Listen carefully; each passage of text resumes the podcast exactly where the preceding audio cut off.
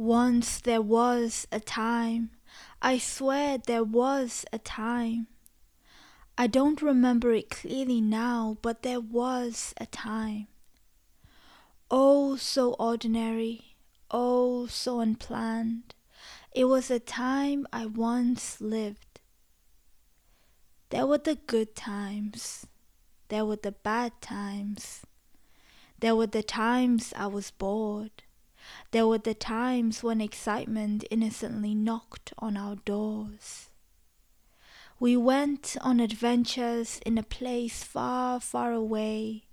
Would it be as it has been lately had we stayed? There in the heat of summers, caught in the monsoons, life wasn't so easy. We were still making our way soon to a place far, far away. Strings of memories. Let me paint you a scene. It's about 9 p.m. in the night. My mum, my sister, and I are on the floor, crouching and on our knees in an informal queue one behind another, in front of our bed. It's humid, and there is a scent of mosquito coils in the air that one of us had just blew out. Besides the spotlight of the torch piercing through the light mesh of fabric of the bed netting, it's also slightly dark because we can't turn on the lights. The electricity is out. Again. For the third night in a row.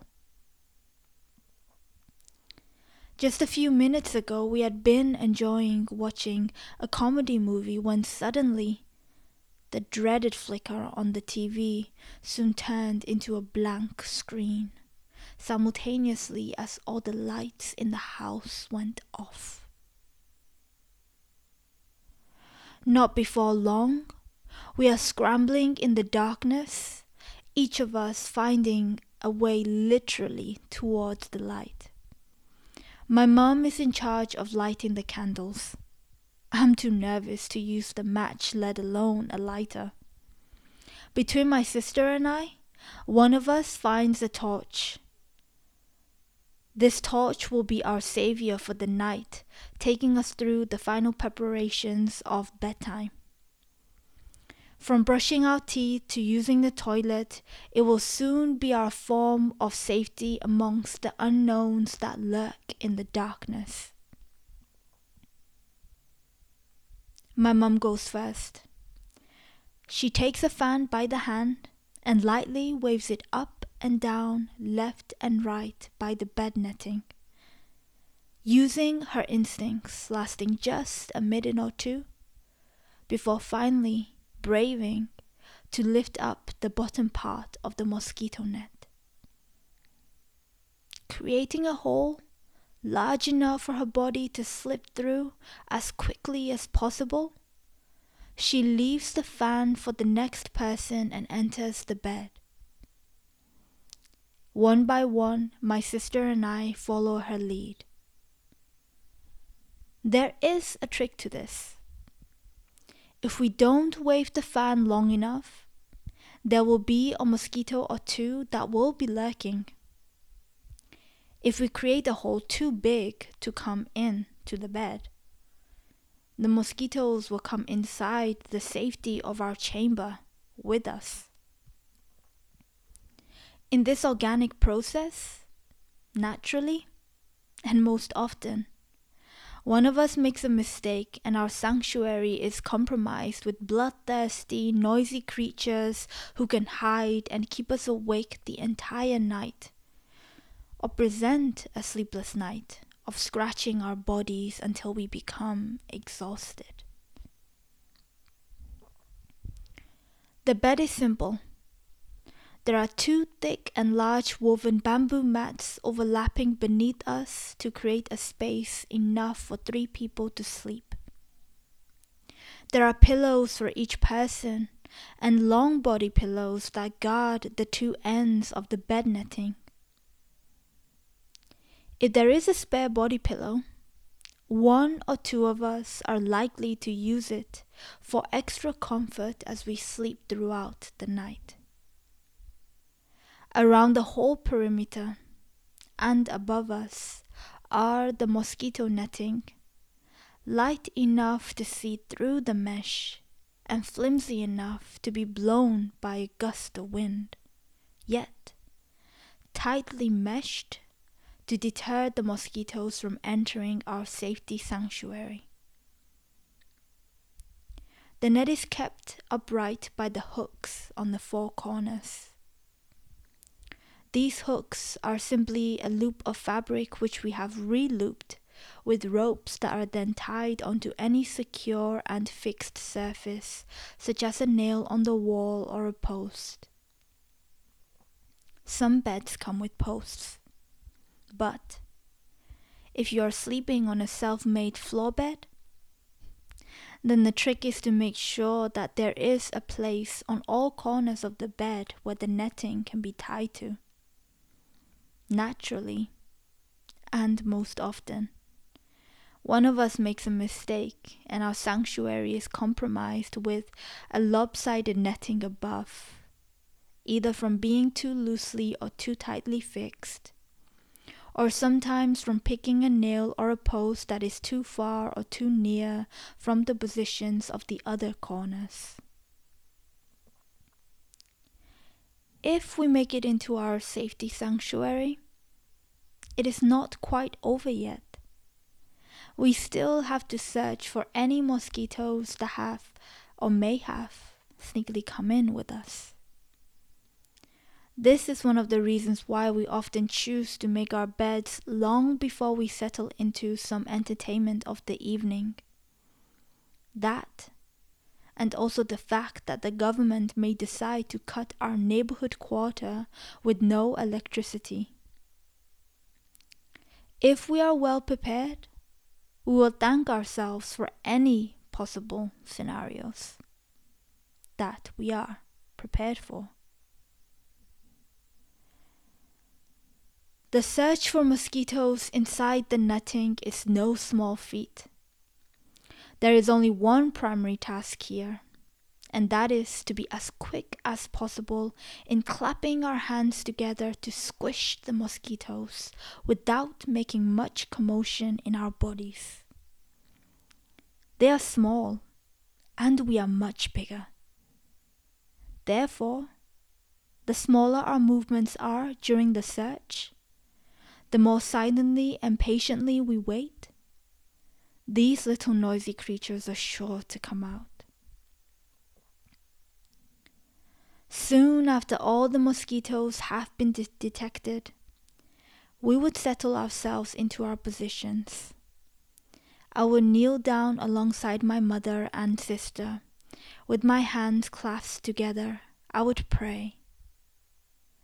Then I would, happy and exhausted, lay down onto the mat, half covering my body with the blanket. My eyelids would become heavier by the minute. The itchy parts of my body where the mosquitoes had t- sucked my blood would seem to get fainter. And I would fall asleep with the sounds of my mother who seemed to whisper prayers long into the night. The above is a memory that I recalled with my sister this past weekend. As we watched a movie on Netflix called The White Tiger, which is about an intelligent yet troubled man in India who managed to cunningly get out of his circumstances and cycles of poverty to become a personal driver. Flashes of scenes from this movie brought my sister and I back to a long, long time ago, when we too were living in circumstances of a developing country that was subjected to both uncontrollable forces of the climate and the government. The memory of preparing for our bedtime brought back to me a visceral experience that I had longed since forgotten. Far from the country of my birth, far from where I had spent many moments of my childhood years, I had stored these kinds of memories and experiences deep within my brain. I wondered how many sacred, routinely rituals like this that I had forgotten and are waiting, eagerly for me to remember and take me back to a place far, far away. You know, it's hard to tell him without really showing him what our country is like. I feel like I don't explain it well enough. It's hard to tell him without actually taking him there. My sister comments as she recalls her conversations about Burma with her boyfriend. I know, I said. I think when they meet other people there, when they meet our parents or eat the traditional foods, and when they see the place, it will paint a fuller picture. It's like we are only a small proportion of the whole story.